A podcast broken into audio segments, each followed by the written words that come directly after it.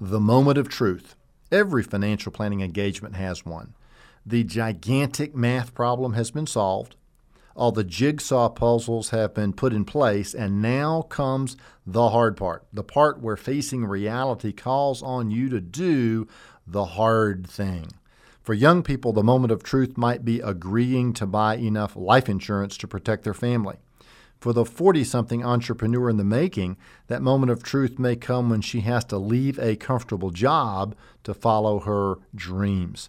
For the older couple, the moment of truth may come when they choose to give some things away to a future generation, releasing a lifetime of control.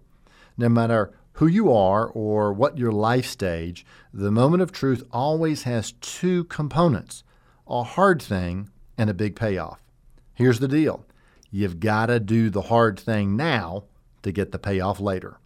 Many walk right up to the moment of truth and look at it, study it, argue with it, stew over it, and ultimately delay dealing with it.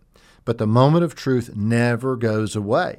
It just hibernates in the background of your life, growing and growing until one day you no longer have the opportunity to do the hard thing.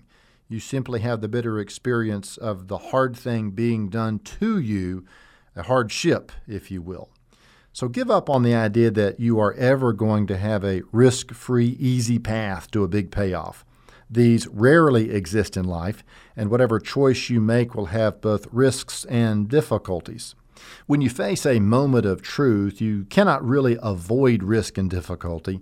You can just put them off, which magnifies both.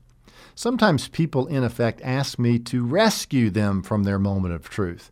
I would never dream of being so cruel because the risk and the difficulty are often the keys to the life that they always wanted, but until now didn't have the courage to pursue.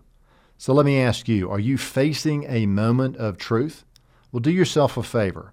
Do the hard thing. You're welcome. Offering you wisdom on wealth, I'm Byron Moore.